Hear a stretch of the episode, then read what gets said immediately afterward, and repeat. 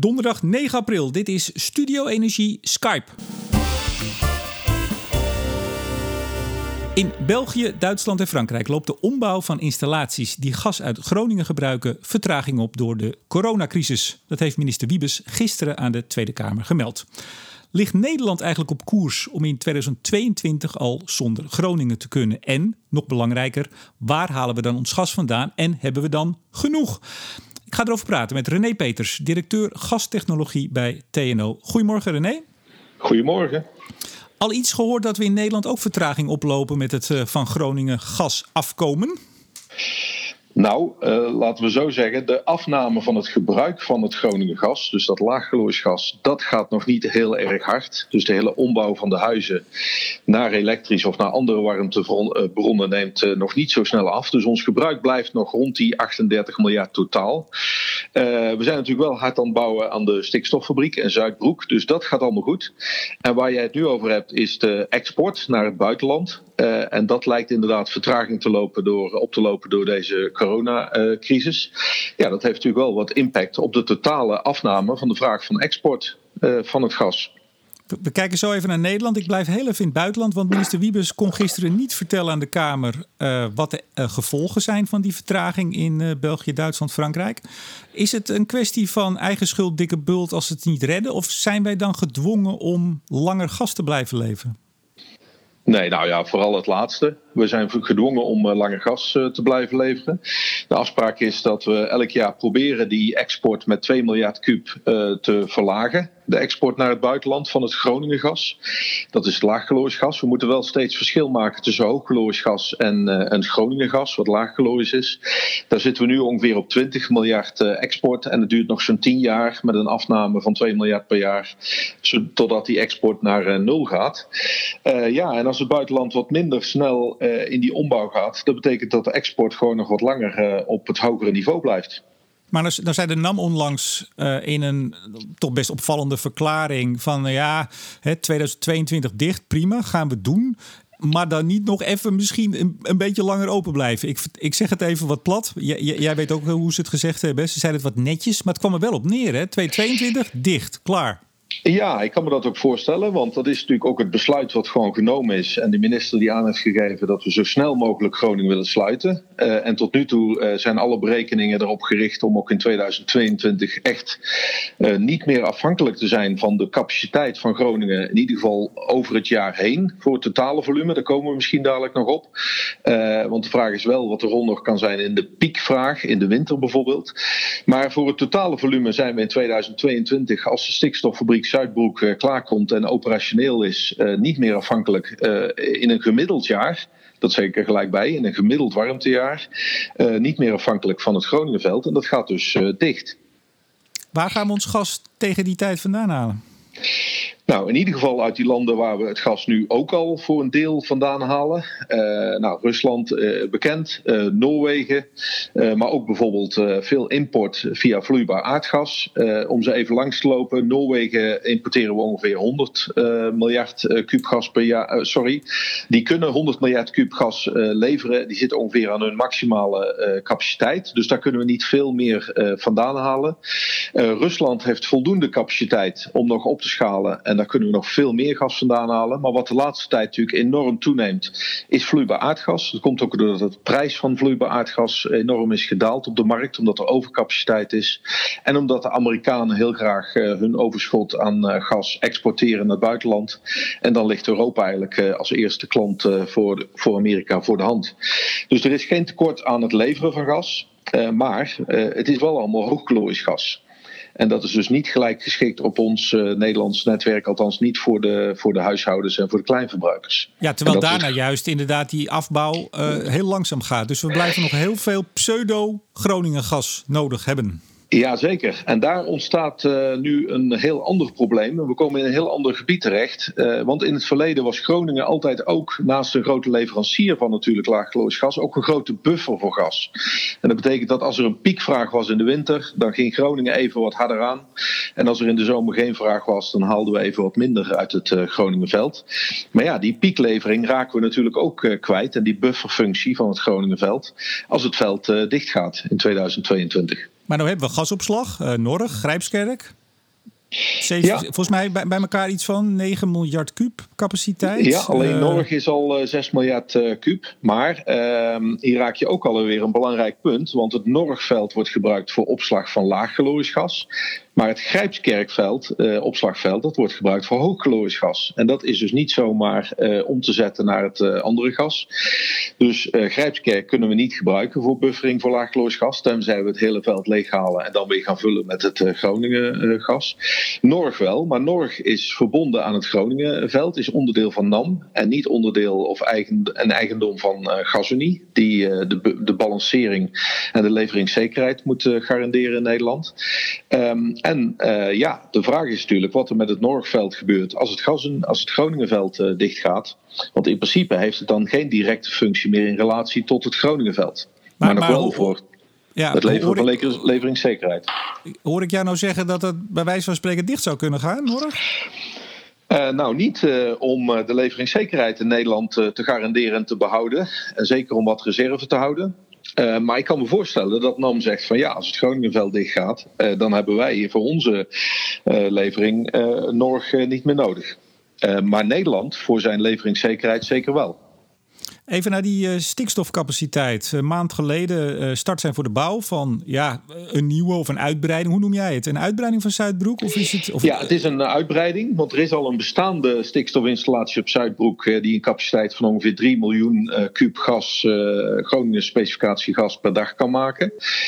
maar deze uitbreiding is meer dan 10 keer zo groot. samen kan er dan zo'n 40 miljard kuub gas, sorry, miljoen kuub gas per dag geproduceerd worden op deze installatie. Uh, en in combinatie met de stikstofopslag in Heilige Lee, wat daar uh, vlak in de buurt ligt, wordt dat samen een uh, systeem met een capaciteit van ongeveer 80 miljoen kub gas per dag, wat het zou kunnen leveren. Nou is de vraag, is dat nou veel of weinig in verhouding tot nou, de dagelijkse vraag? zeg het ik, ons. Ik, ik, zie de vraag aankomen, Remco. um, en dat hangt natuurlijk heel erg af hoe koud onze winters zijn in de toekomst. Uh, want uh, we verbruiken in Nederland uh, bijna 40 miljard kuub per jaar. Als je dat deelt door 365 dagen, dan kom je ongeveer op 100 miljoen kuub per dag. Maar in een strenge winterdag kan de vraag, de dagelijkse vraag, wel oplopen tot 300 of zelfs 350 miljoen kuub gas per dag. En dat betekent dat we die piekvraag uh, aan laagkalorisch gas moeten kunnen opvangen met bestaande installaties die, die uh, uh, dat type gas kan produceren. Dus maar die 300, die 300, is toch geen laagkalorisch alleen maar? Dat is dan nee, dat, is de, dat is de totale uh, vraag. Er zit een, een deel is inderdaad industriële vraag, maar die is vrij vlak in uh, Nederland. En uh, een, een, deel daarvan is het laagkalorisch gas, wat overigens vooral voor huishoudens natuurlijk die variatie in vraag levert vanwege de verwarming. En overigens ook voor de export. Dat is wel goed om te weten. De export van het gas eh, van Nederland naar Duitsland en België hebben ook een sterke fluctuatie. Omdat de meeste van dat gas ook gebruikt wordt voor huishoudens in het buitenland. Dus ook de export kan sterk variëren als er een eh, strenge winter is of een eh, milde winter. Uh, dus die piekvraag moeten we wel kunnen opvangen met straks, uh, als Groningen dicht is, een combinatie van gasbergingen. En dat is niet alleen Norg, dat kan ook Alkmaar zijn, dat kan Zuidwending zijn. Maar ook de stikstoffabrieken, waarvan Zuidbroek een heel belangrijke wordt. Maar we hebben natuurlijk ook stikstoffabrieken staan in Ommen en in Wieringenmeer.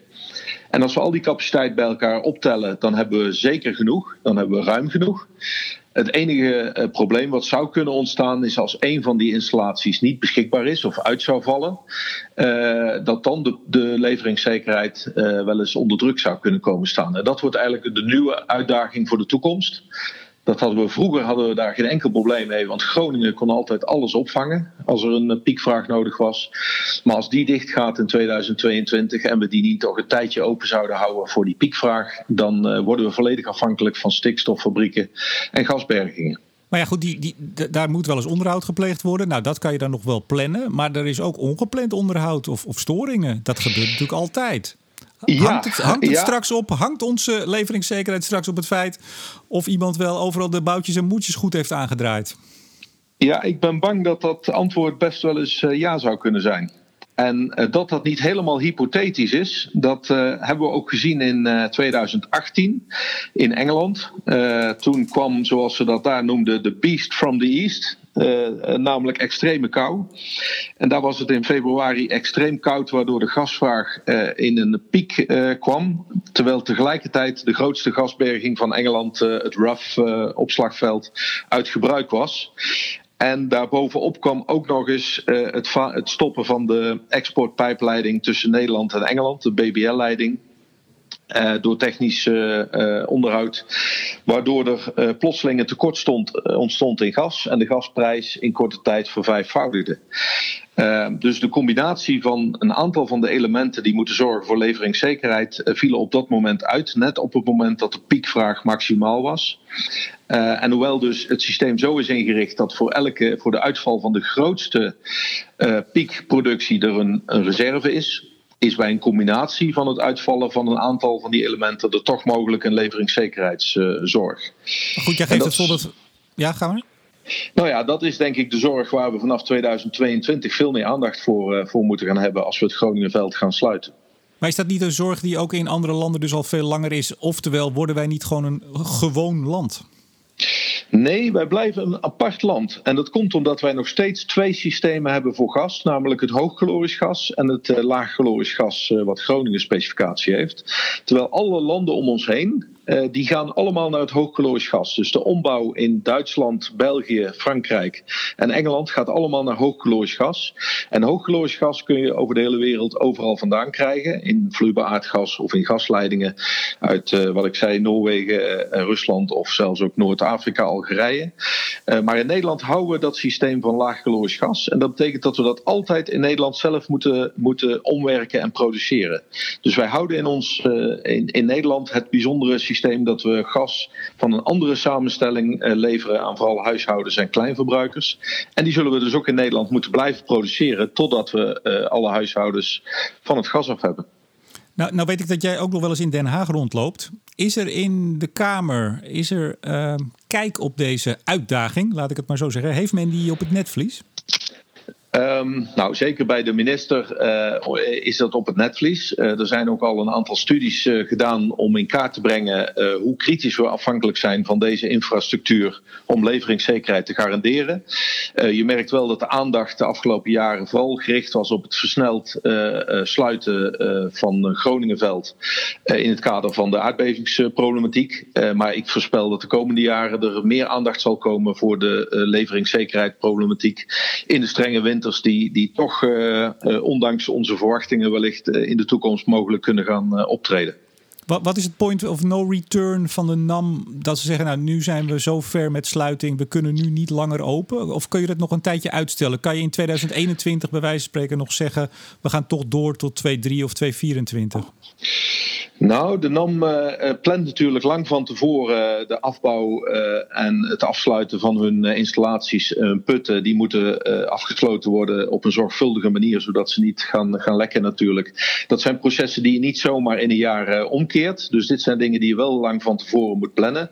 Het is wel zo dat zowel voor het Groningenveld als voor Norg is afgesproken dat de beide installaties wel beschikbaar zijn voor een piekvraag die mogelijk kan optreden bij een extreem strenge winter. Dus de hele uh, analyse dat er in 2022 geen gas meer nodig is uit Groningen, die is eigenlijk geldt alleen maar voor een normale winter. Uh, en we weten als er een echt strenge winter is, dat de vraag plotseling zo maar 10 miljard hoger zou kunnen zijn. Waardoor toch tijdelijk Norg en uh, Groningen nog wat langer beschikbaar moeten blijven. Dus daarvoor is ook voorgesteld om het veld in ieder geval tot 2025 à 2026 nog beschikbaar te houden voor een eventuele strenge, uh, strenge winter, wintervraag. Komen we een keer in de kou te zitten? Um, ik denk uh, dat we niet in de kou komen zitten als we heel zorgvuldig onze onderhoudsplanning voor onze stikstoffabrieken op orde houden en zorgen dat de bergingen aan het begin van de winter ook werkelijk stampvol zitten. En er helemaal op... niks misgaat. En, en, en er niks misgaat, ja, inderdaad. Jij moet zo weer in een call. Ik geloof dat je gisteren heb je van 10 tot 5 voortdurend in video-achtige calls gezeten, hè? Ja, ik, ik, denk dat ik niet de enige ben in werkend Nederland uh, op dit moment die vooral uh, via online uh, Skype, Teams, noem maar op, werkt. het werkt heel efficiënt, moet ik zeggen. Maar je moet op een gegeven moment wel tijd plannen om ook even rustig te kunnen lunchen of eens even rond te wandelen. En dan toch ehm, nog tijd nemen om even Studio Energie Skype te woord te staan. Ongelooflijk. Nou, dank dat je me uitgenodigd hebt, Remco. dank voor het gesprek. René Peters, directeur gastechnologie bij TNO. Mijn naam is Remco de Boer. Graag tot morgen bij Studio Energie Skype.